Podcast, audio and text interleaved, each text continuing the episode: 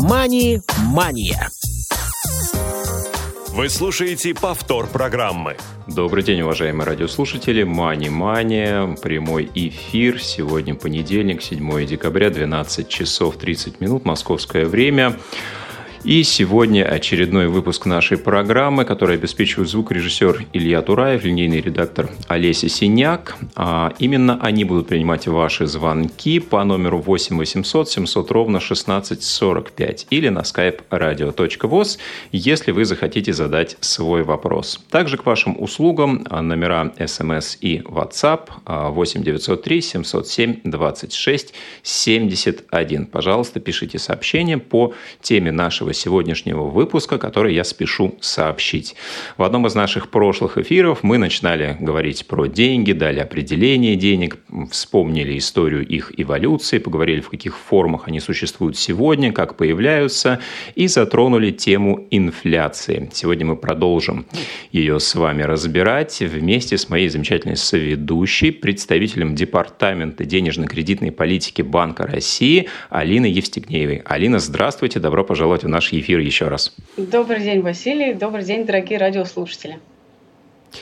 Да, и напомню также, что э, все, кто пожелает, могут нам писать на почту радиособакарадиовоз.ру с пометкой «Мани-мани» в теме сообщения и предлагать и темы для наших будущих выпусков, ну и, конечно, задавать свои вопросы. А сегодня тема инфляция и такой, наверное, первый, может быть, э, важный для многих момент, который не все для себя понимают и осознают, фундаментальное понятие ключевая ставка или ставка рефинансирования.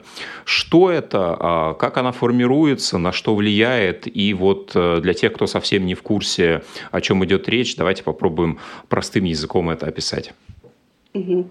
Да, на самом деле действительно очень интересный вопрос. И в последнее время, последние годы, я бы даже сказала, СМИ гораздо чаще пишут про ключевую ставку, и люди часто задаются вопросом, а зачем же вообще нам знать, что такое ключевая ставка? Не является ли это каким-то таким отдаленным показателем с финансового рынка, который знать людям не нужно. Вот на самом деле это не так. Самое важное и вообще, что нужно знать любому человеку про ключевую ставку, это то, что это такая своеобразная точка отсчета. Это главная ставка в экономике, которая влияет на уровень всех ставок, с которыми вы сталкиваетесь. Вот на бытовом уровне, что же это означает, как простому человеку использовать вот ключевую ставку и вот сакральное знание ее уровня. Ну вот объясню на простом примере. Вот если ставка стала ниже – вот это что значит? Это значит, что сейчас становится выгоднее брать кредиты. Например, за последний год у нас ключевая ставка сократилась довольно ощутимо, на целых 2 процентных пункта. Сейчас находится на историческом минимуме в 4,25%. Ну и, соответственно, банки тоже снизили свои ставки для своих клиентов, как для граждан, так и для компаний. И сейчас выдают ставки э, кредиты под такие низкие проценты, каких э, раньше в нашей стране-то и не бывало на самом деле. Ну, хотя тут, опять же, надо оговориться, что меняют они э, свои ставки вслед за ключевой ставкой Центрального банка, но занимает это определенное время, там, скажем, от одного дня до горизонта нескольких месяцев. И обратная ситуация. Если ключевая ставка становится выше, то значит, э, что происходит? Кредиты брать уже не так выгодно. Например, логичнее открыть вклад, потому что можно, скажем, получить большие проценты. Устанавливает ключевую ставку Центральный банк, он же Банк России. И вот здесь мы как раз переходим к тому вопросу, который изначально Василий осветил. Э, какая же связь между ключевой ставкой и инфляцией? На самом деле она очень простая и понятная, и понятная на любом уровне. Например, когда ставки становятся выше, э, то что происходит? Становится меньше желающих э, брать кредиты, зато становится выгоднее вот, экономить, сберегать. Например, если мы хотели купить шкаф, и мы можем отложить эту покупку, зная, что там сейчас очень выгодные ставки по депозитам, то что мы сделаем? Мы, скорее всего, отнесем деньги, положим на депозит, чтобы потом через год их забрать и купить, может быть, более хороший качественный шкаф, чем мы изначально планировали. А вот что происходит, собственно, на стороне бизнеса? Бизнес видит, что там продавцы мебели, к ним пришло меньше покупателей, меньше клиентов, им нужно как-то их привлекать, чтобы обеспечивать свою выручку. Соответственно, они начинают предлагать скидки, акции на свои шкафы. И мы видим, что цены снижаются, а цены снижаются, соответственно, и инфляция снижается. Вот здесь, в общем-то, такая простая связь. Через спрос все это влияет на инфляцию. Ну и чтобы не путаться в понятиях, то вот ставка рефинансирования с начала 2016 года приравнена к ключевой ставке. И здесь не ошибетесь, если будете говорить просто ключевая ставка. Ну вот интересно, чем все-таки а, Центральный банк руководствуется, когда снижает или повышает эту ставку. Вот а, такой интересный момент прослеживается. У нас а, были достаточно интенсивные повышения и снижения этой ключевой ставки во время кризисов. И если во время прошлого кризиса глобального 2014 года у нас была одна стратегия, да, которой придерживался наш регулятор, повышая ставку, то теперь стратегия обратно противоположное. Да? Мы видим снижение и, как вы уже сказали, а, исторические минимумы этой ставки. Вот а, на основании чего принимается решение, что сейчас нужно ставку повышать, а сейчас лучше понизить наоборот? Самое главное, чем руководствуется Центральный банк при принятии решения по ключевой ставке, это обеспечение в России ценовой стабильности, то есть инфляции вблизи 4% в год. На самом деле цель всегда одна и та же. Но действительно, в зависимости от ситуации в экономике и того, там, какие факторы на нее влияют, какие там, внешние и внутренние предпосылки складываются, могут приниматься разные решения. Это действительно может быть и повышение ключевой ставки, и снижение ключевой ставки. Вот с той ситуацией, с которой экономика сталкивалась в 2014-2015 годах, мы видели очень высокую инфляцию, мы видели там серьезные риски э, того, что ну, цены постоянно будут расти, и, соответственно, пришлось принимать решение о повышении ключевой ставки, чтобы как-то инфляцию вернуть вот в мирное русло, что называется. А сейчас, э, вот из-за ситуации с вирусом, мы сталкиваемся с обратной ситуацией, поскольку вот вы помните, что там в начале года у нас были такие серьезные ограничения там, на передвижение многих граждан, связанные с тем, чтобы не допустить распространения коронавируса. Многие из вас, наверное, если раньше тратили какие-то там определенные средства, может быть, даже не маленькие, на транспорт, на там какие-нибудь услуги парикмахерских или вообще какие-нибудь услуги, скажем, в апреле вообще от этого отказались, потому что не могли выходить из дома, и, соответственно, вот ваш, из вашего потребления вот эта большая часть расходов, она пропала. Когда мы видим, что из потребления какая часть расходов пропадает, соответственно, это отражается на инфляции, и возникают риски того, что инфляция будет ниже 4%. Соответственно, ключевую ставку необходимо было снижать, чтобы поддерживать ее вот именно на уровне, э, инфляцию поддерживать на уровне 4%. Ну вот, соответственно, такой ответ. Хорошо, для тех, кто вот сейчас нас слушает и думает, а если ставка низкая, например, чем это выгодно мне? Или наоборот, чем а, мне выгодно, если она высокая. То есть мы уже понимаем, а, когда ставка идет вниз, вслед за ней следуют ставки по вкладам и по кредитам. Да? То есть мы а, можем взять кредит на более выгодных условиях, если ставка рефинансирования у нас низкая. Если она, наоборот, высокая, то повышаются ставки на те же депозиты и на кредиты, и уже кредиты брать невыгодно, зато становится более выгодным размещать деньги на вкладах. Да, то есть вот да, такая все зависимость. Верно, все верно. Только я бы угу. все-таки называла это ключевой ставкой, а не ставкой рефинансирования. Мы стараемся перейти именно к этому понятию.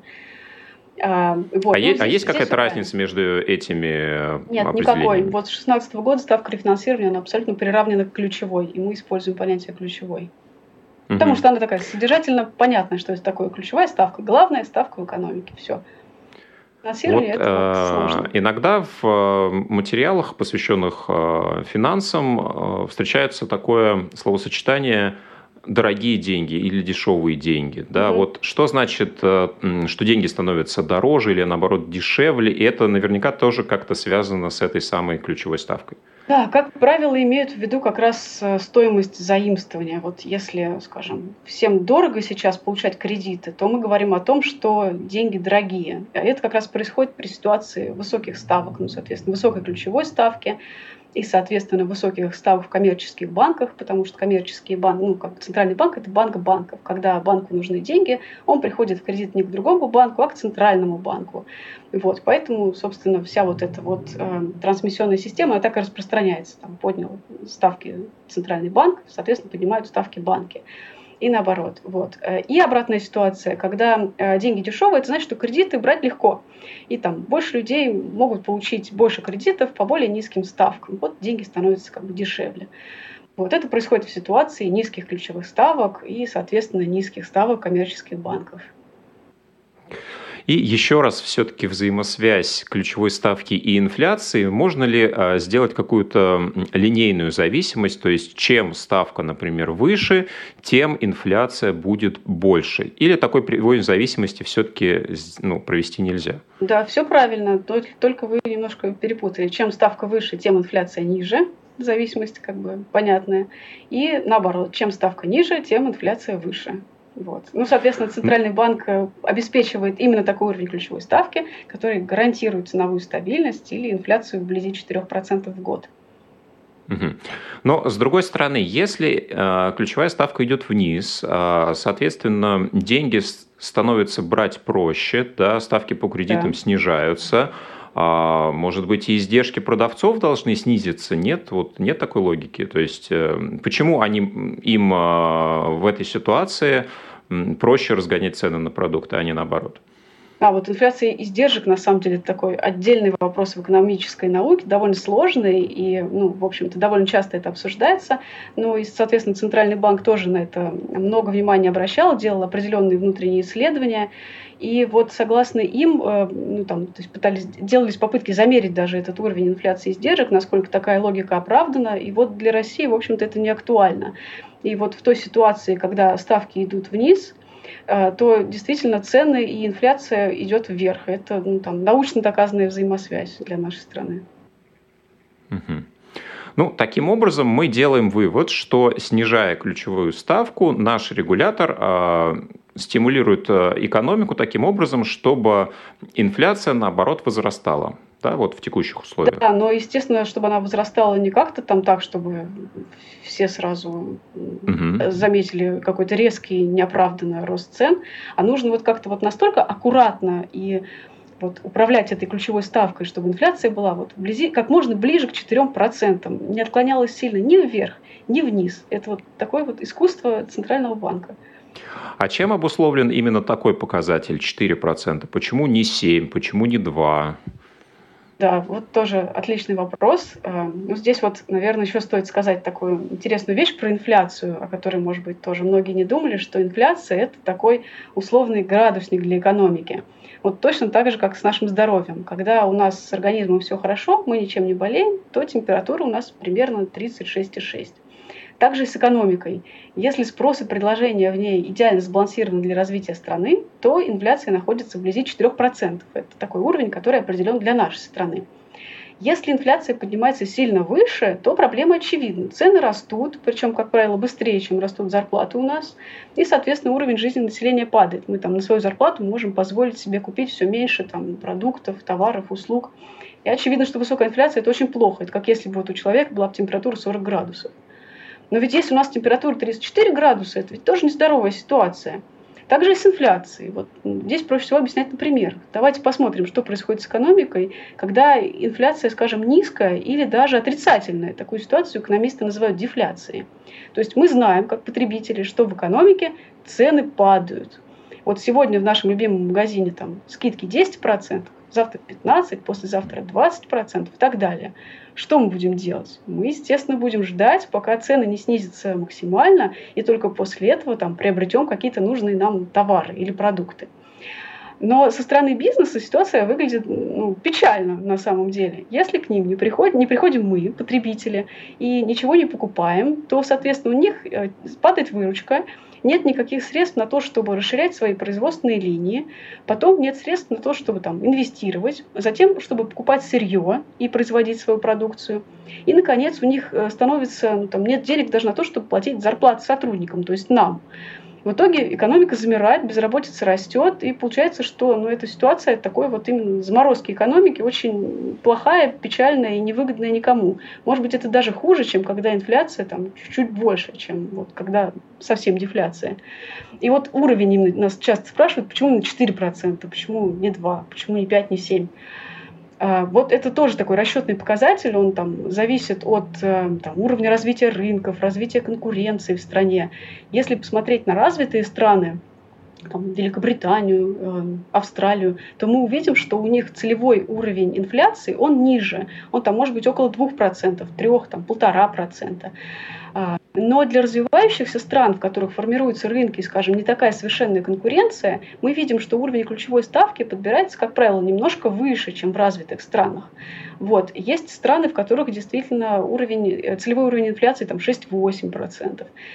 А, ну, это, наверное, такие максимальные уровни. 4% это вот где-то между этими уровнями. А, Но вот опять же скажу, что это самое главное, чего это зависит, если вот именно придираться к цифрам, почему 4%, а не там 3,5%, э, то это именно э, внутреннее состояние экономики, то, насколько в ней развиты рынки и развита конкуренция. Скажем, в более развитых странах Э, рынки настолько хорошо развиты, конкуренция настолько высокая, что э, ну, все это как бы происходит автоматически, э, легко происходит подстройка какая-то, решение регулятора, цен к решениям регулятора. В развивающихся рынках все немножко не так, и поэтому приходится вот немножко выше поддерживать целевой уровень инфляции, чем в развитых странах.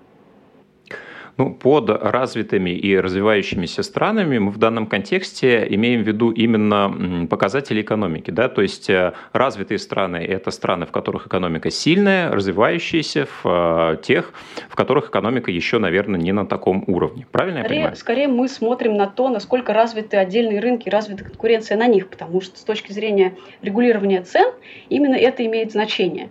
Вот, то есть, естественно, мы не смотрим на, на темпы роста ВВП, где они выше, там страны развитые. Это совершенно не так. Например, Китай относится к развивающейся стране, хотя там темпы роста ВВП у него такие, которым может позавидовать любая развитая страна. Вот, соответственно, вот здесь прежде всего э, важно состояние рынков. Если там с рынками все хорошо, они развиты, там, мы абсолютно можем, скажем, гарантировать, что мы в своей стране можем произвести практически все, что угодно, и у нас еще вот внутри отдельных рынков конкуренция между производителями, а затем и конкуренция между продавцами высокая, то тогда вот, да, действительно мы можем говорить о том, что ценовую стабильность поддерживать в таких условиях проще, чем если бы, скажем, конкуренция была низкая. Например, если у нас на рынке обнаруживается какой-то монополист, на каком-нибудь отдельно взятом, например, на рынке колбасы появился монополист, вот он всю колбасу в стране производит он. Ну и как монополист он может диктовать цену, он может сказать, знаете, а вот завтра колбаса моя будет стоить там на 20% дороже. И все, и мы сразу видим, что инфляция поползла вверх вслед за решением одного этого конкретно взятого производителя. Вот. Э, когда на рынке много э, конкурирующих предприятий, такой ситуации просто быть не может. Потому что, ну, понятно, что если мы видим, что какой-то производитель резко поднял цены, а у него там 150 тысяч конкурентов, то они просто получат его долю рынка, которую он потеряет. Вот. Эм, в развивающихся странах уровень конкуренции на отдельных рынках, он ну, там, не дотягивает до уровня развитых стран. Вот именно это приходится брать во внимание, определяя уровень э, целевой инфляции. Вот про конкуренцию и монополию хочется такой пример вспомнить из учебников истории плановая экономика, советский период, отсутствие инфляции на определенных промежутках истории, да, и даже вот отрицательная инфляция, снижение цен в магазине.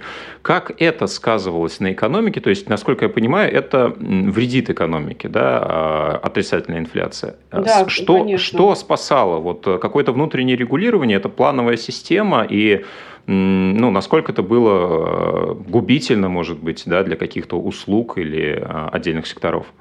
На самом деле ничего не спасало, и ситуация с точки зрения конкурентоспособности продукции Советского Союза, особенно в потребительском секторе, была очень печальная.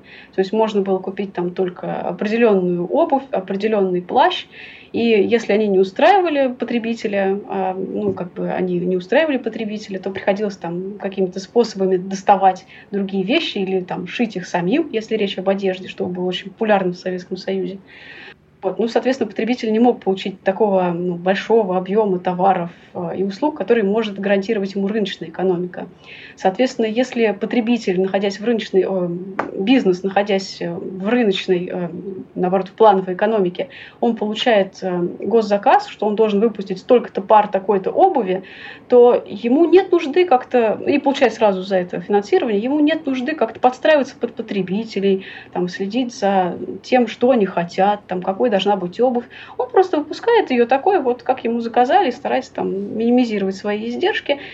И все. И, в общем-то, так все это и работает. Соответственно, потребители не получают качественных товаров, экономика не получает конкурентоспособной продукции, потому что эти ботинки, там, которые произведены таким образом, они, скажем, скажем, какой-нибудь там потребитель за пределами Советского Союза вряд ли захочет покупать.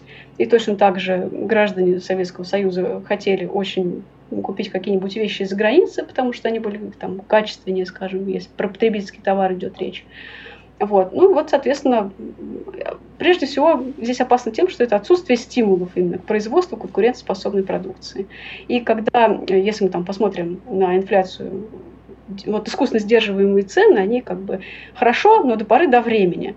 Эм, когда происходит, скажем, ну, там, рано или поздно рынок все равно возьмет свое. И мы увидели, что в 90-е годы там инфляция была настолько высокая, что там даже по радио сейчас неприлично цифры эти озвучивать, какой она была. То есть все равно потом все это в общем-то, пришло именно а вот к тому. Э. Если как раз перейти к периоду 90-х э, годов, в чем была основная причина того, что невозможно было сдержать эту инфляцию? То есть э, не было каких-то инструментов регулирования или в чем была причина? Да, в том числе не было инструментов. Ведь на самом деле та политика вот именно ценовой стабильности, которую сейчас проводит Центральный банк, это результат там, нескольких десятилетий работы по выстраиванию всего вот этого инструментария, а, который должен гарантировать, что в стране инфляция будет там, вблизи определенного уровня каждый год. И это не то, что мы там, как бы, многие думают, что в 2015 году Центральный банк вот одномоментно взял, так вот по щелчку пальца и перешел к политике таргетирования инфляции. На самом деле это не так. Это очень длинная подготовительная работа, о которой разговоры там начали вестись очень серьезные там, еще в начале нулевых. И переход к этому, соответственно, тоже. А, в 90-е годы ну, этого инструментария не было, и на самом деле а, даже те страны, которые были пионерами в области таргетирования инфляции, они еще тоже вот не до такой степени отточили свои инструменты. Это были Австралия, Новая Зеландия, кстати, страны, которые первые это сделали и успешно реализовали. А, вот, и после этого, собственно, все другие страны начали копировать этот опыт, применять у себя. И до сих пор считается, что таргетирование инфляции, пока у нас нет никаких лучших альтернатив этому э, ну, в виде денежного, того, чем должна заниматься денежно-кредитная политика Центрального банка, потому что это действительно то, что вот лучшее на самом деле, лучшее дело, которое может Центральный банк сослужить э, обществу и экономике. Это гарантировать ценовую стабильность. Вернемся к инфляции. Допустим, а, мы привязались к показателю 4%, как э, к некому ориентиру, а на основании чего мы можем сделать вывод, что вот по итогам 2020 года инфляция составила, допустим, 4 или 5%. Да, ведь все товары дорожают по-разному. Изменяются цены а, потребительских товаров, да, это не потребительских товаров. Вот что входит в тот набор а, товаров и услуг, да, на основании чего мы можем Э, сделать вывод, что инфляция составила вот такое-то количество процентов. Да, действительно, вот как потребители на своем бытовом уровне мы каждый день там ходим в магазин или каждую неделю и обращаем внимание на то, что цены действительно меняются как-то неоднородно. Вот когда, скажем, кстати, Росстат рассчитывает инфляцию, эм, когда Росстат рапортует о том, что инфляция там составила, скажем, за какой-нибудь там 19 год 3%, мы можем усомниться в этом. Как это так 3%, если я вот помню, что там молоко вот настолько-то подорожало, мясо вот настолько-то подорожало, масло настолько-то. И это там, скажем, не 3%. Одно там подешевело, другое подорожало, третье там осталось на той же цене, что и было. Вот, и это всегда вызывает вопросы, как вообще такое может быть, как Росстат это делает. Ну, вот Росстат, как бы, вот у каждого из нас есть своя потребительская корзина. Я там потребляю один свой определенный набор товаров и услуг. Василий там потребляет другой набор товаров и услуг. Наши слушатели могут потреблять третий. И мы на самом деле пересекаться можем не так уж, чтобы сильно. А, что делать Росстату в этой ситуации? Ведь будет несправедливо, если Росстат возьмет и будет читать инфляцию вот только по моему набору товаров и услуг или по набору товаров и услуг Василия. Росстат э, старается рассчитывать, ну, не старается, а делает это, э, рассчитывает инфляцию по всему совокупному потреблению граждан нашей страны. Соответственно, он смотрит, на что вообще потратили деньги. Для этого он, там, у него есть разветвленная своя система, как он это делает, есть там определенные представители в каждом регионе, практически в каждом крупном городе, ну, крупном точно в каждом, еще и в некоторых городах поменьше. Он собирает цены. И он смотрит, на что люди вообще потратили деньги за год. И исходя из этого формирует вот потребительскую корзину совокупную, как если бы э, все граждане нашей страны были бы каким-то одним человеком, у которого была там огромная сумма денег, и вот он распределял ее, на что он тратит. И, соответственно, получается, что, например, э, в нашей стране больше всего люди денег тратят на мясо, ЖКХ и легковые автомобили. Вот это такие категории потребления, которые занимают там, существенно больше 5% в целом в потреблении. И а, когда мы видим какие-то существенные колебания цен на вот одну из этих категорий, это, как правило, влияет на инфляцию гораздо больше, сильнее, заметнее, чем если бы там, происходили какие-то серьезные колебания цен на какие-то малозначительные категории, например, там, на маникюр или на кальмары, которые там далеко не все покупают и не так часто. Вот. Ну и, соответственно, у нас-то все равно встает вопрос, а вот мы как бы это знаем, но при этом почему вот все настолько по-разному дорожает или дешевеет, и вообще цены очень неоднородны. Ну вот, прежде всего, как я уже сказала, потому что корзина у каждого из нас своя собственная, у Росстата корзина для всех граждан нашей страны сразу. Еще есть, например, важные региональные различия. А, скажем, там, местная кухня очень серьезно влияет, как выяснилось, на инфляцию и на потребление граждан. Например, на юге больше едят там, салатных овощей, огурцов, помидоров, и у них это большую долю в корзине имеет, чем там, у других граждан страны. Например, на Урале больше едят картошки и свинины. Это тоже очень интересно посмотреть, на самом деле, как отражается на потреблении определенной там, кулинарной традиции разных регионов. На северо-западе больше сыра, масла и молока потребляют. Вот. Ну, соответственно, корзины, соответственно, тоже у всех меняются. И второй такой важный момент, на который хотелось бы обратить внимание, э, что важно учитывать еще избирательность нашей памяти. Вот, например, на какие-то товары важные для нас мы всегда заметим, что они подорожали. А какие-то, даже если подорожали, мы не заметим, потому что редко их покупаем или вообще не покупаем. Например, я очень люблю творожные сырки, часто их покупаю, и вот могу сказать, что за год они подорожали. Для меня это вообще плохие новости, такие чувствительные, я это запомнила. Например, овсянку я покупаю пару раз в год. И вот, честно, вот не могу даже сказать, как она за год изменилась в цене. Вот, ну, то есть вот здесь такая вот психология восприятия цен, она тоже играет очень большое значение, и отсюда часто возникает какое-то недоверие к официальной статистике. Ну вот, если, опять же, все это вот посмотреть, посчитать, там, открыть всю базу Росстата, то можно самому пересчитать и убедиться в том, что действительно инфляция вот она 4%. Ну, получается, если легковые автомобили, например, а, в силу каких-то причин, связанных а, с экономикой, вдруг повышаются в стоимости, то это влияет на показатели вот этой инфляции применительно к потреблению все, всех категорий населения, да, даже если человек даже близко не приобретает а, эти машины, не собирается. Нет, это немножко не так. Это действительно, если там, скажем, легковые автомобили подорожали очень сильно как-то, это отразится на потреблении тех, кто эти легковые автомобили покупает. Вот я, например, не покупаю легковых автомобилей, у меня вообще у меня машины нет, поэтому я даже не замечу. То, что инфляция подрастет из-за этого, это на моем личном потреблении никак не скажется совершенно. Да, именно это я имел в виду, что а, условно потребление ваше останется на том же уровне, а, но вот официальная инфляция это учтет, даже несмотря на то, что, например, а, на те продукты, которые покупаете в основном вы, цены ну, не выросли или выросли незначительно.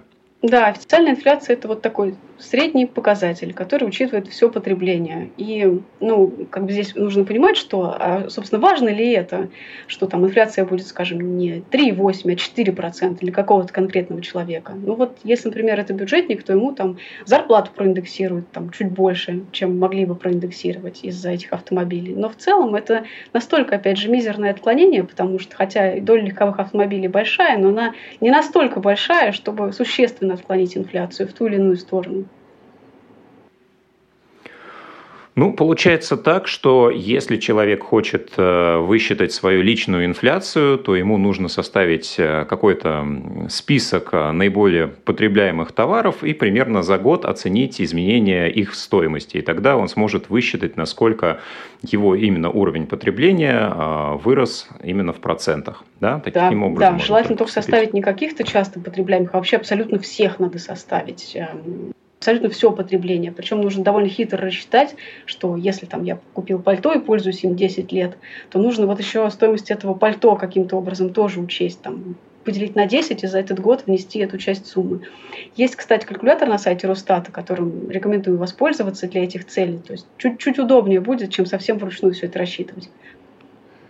Ну, я думаю, мы обязательно в одном из следующих выпусков об этом поговорим. Следующий наш эфир будет посвящен как раз тому, как сберечь от инфляции собственные сбережения, чтобы они не обесценивались, куда и каким образом вкладывать э, средства для того, чтобы их сохранить. Поговорим об этом в следующем эфире 14 декабря. А сегодня все. Спасибо, что нас слушали. До новых встреч в эфире Радио ВОЗ. Повтор программы. Мани-мания.